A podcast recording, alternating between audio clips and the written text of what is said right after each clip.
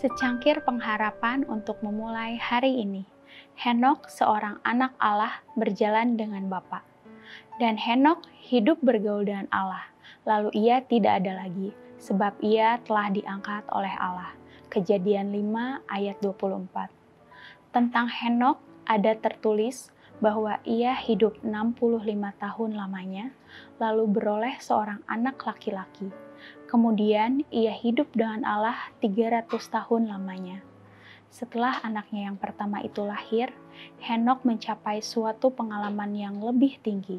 Ia tertarik kepada hubungan yang lebih dekat dengan Allah.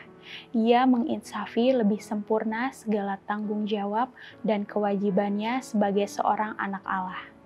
Kehidupan Henok yang benar itu sangat bertentangan sekali dengan kehidupan orang-orang jahat di sekelilingnya. Kesalehannya, kesuciannya, ketulusan hatinya yang tiada menyimpang ke kiri atau ke kanan adalah hasil dari hidupnya dengan Allah.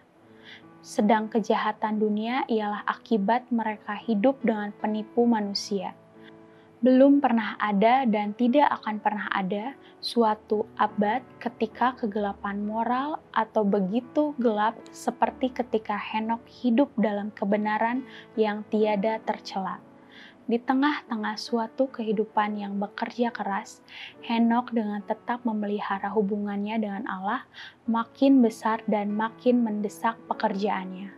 Makin tetap dan makin tekunlah permintaan doanya setelah tinggal seketika lamanya di antara orang banyak, bekerja untuk mendatangkan kebajikan kepada mereka untuk pengajaran dan teladan, ia akan menarik diri, memakai sedikit waktu dalam kesunyian, lapar dan haus akan pengetahuan ilahi yang hanya Allah saja dapat berikan.